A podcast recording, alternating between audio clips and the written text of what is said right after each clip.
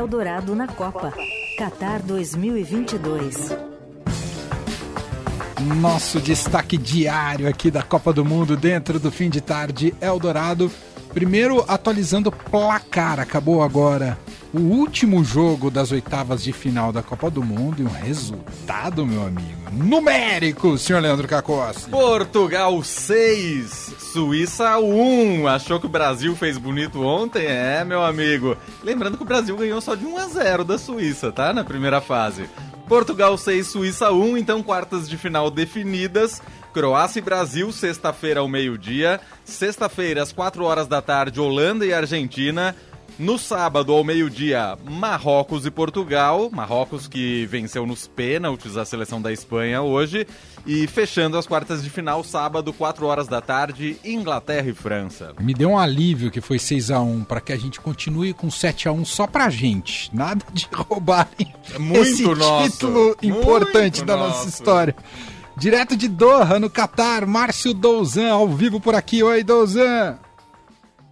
É, boa, boa tarde ou boa noite ali? Eu não sei o que, que seis da A gente tarde tá é. no limiar, lá na sua terra, tá- a gente diz que tá no crepúsculo, Douzan.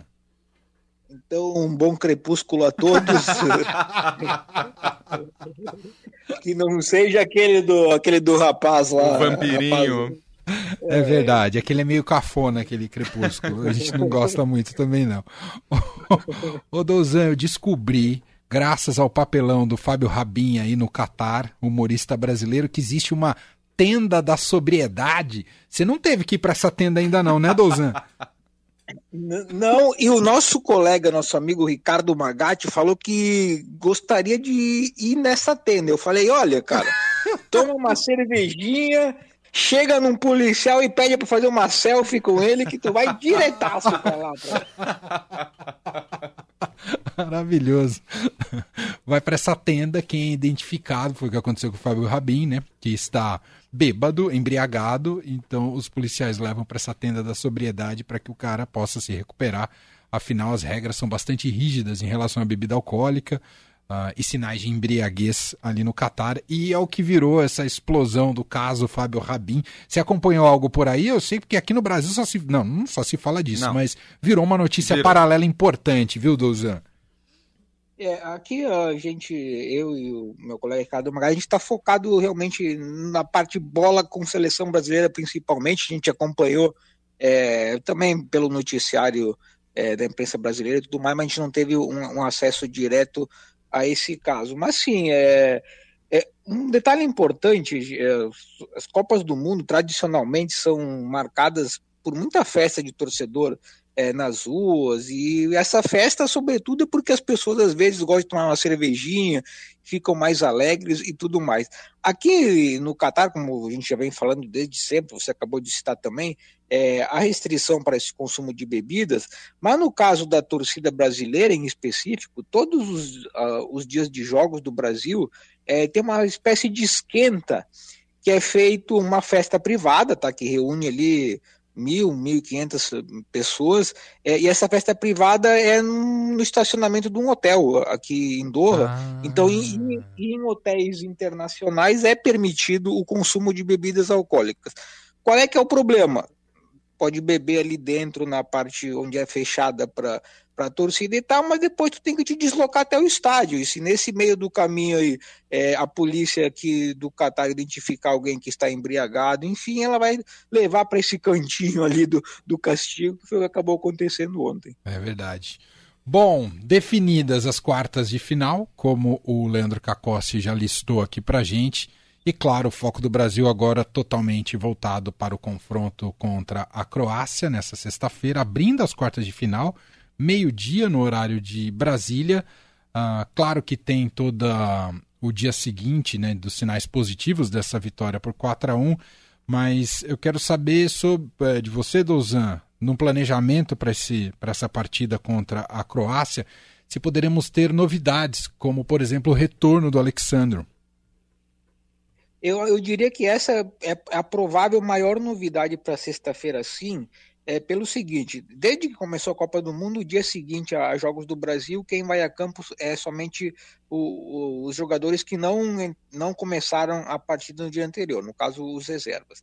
É, hoje teve esse treino e os titulares ficam é, na academia, fazendo treino regenerativo e tudo mais. Hoje, então, os reservas foram a campo para fazer é, um trabalho com bola e, além deles, o Alexandre correu ao redor é, do gramado junto com o preparador físico da seleção, o Fábio Macerejan, e, e, ele correu, ele ficou correndo na volta, enfim, ele se demonstrou super à vontade, estava sorridente e tudo mais.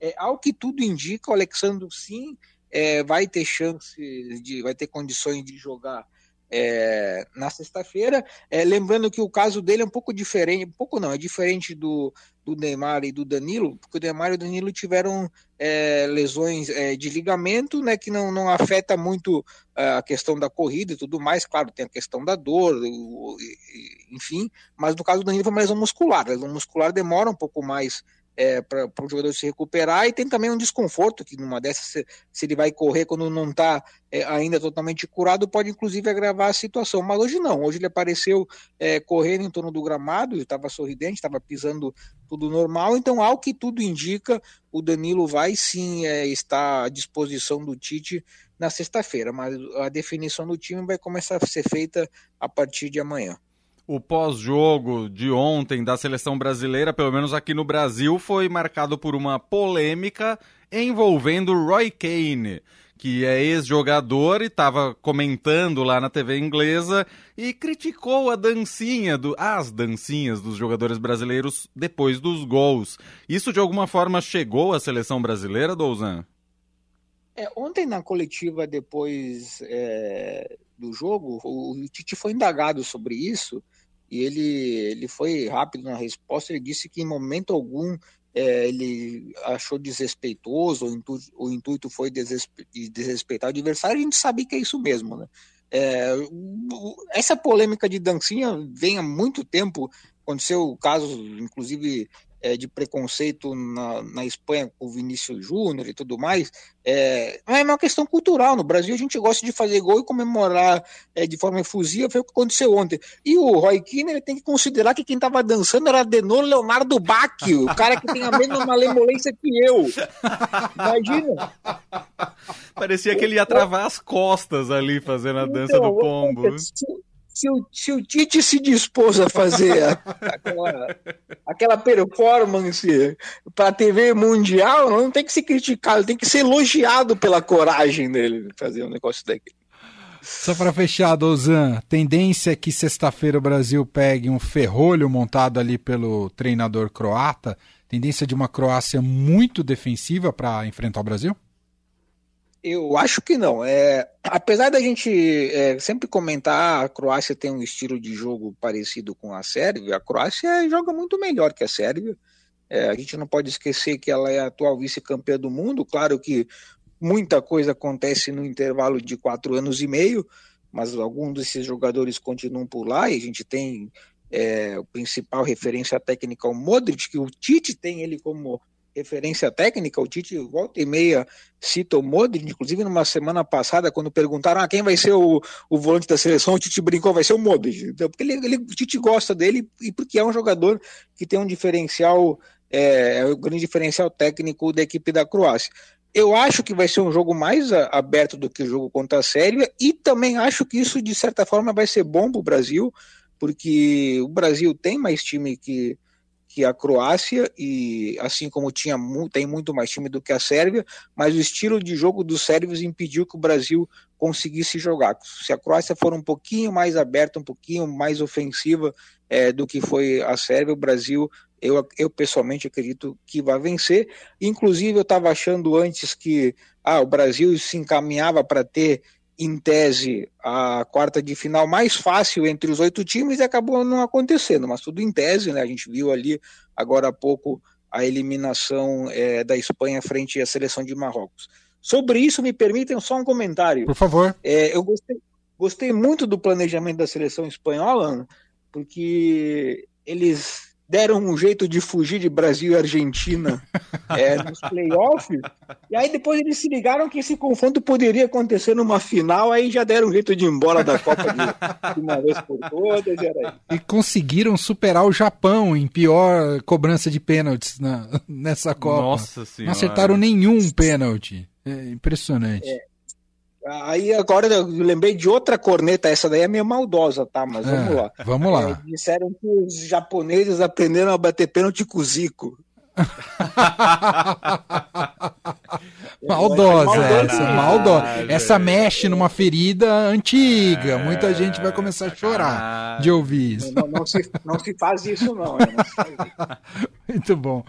Márcio Douzan, diretamente do Catar, mais uma vez participando aqui da nossa cobertura da Copa do Mundo. Douzan, um abraço pra você. Vá dormir, meu caro, e até amanhã. Valeu, abraço a todos. Valeu.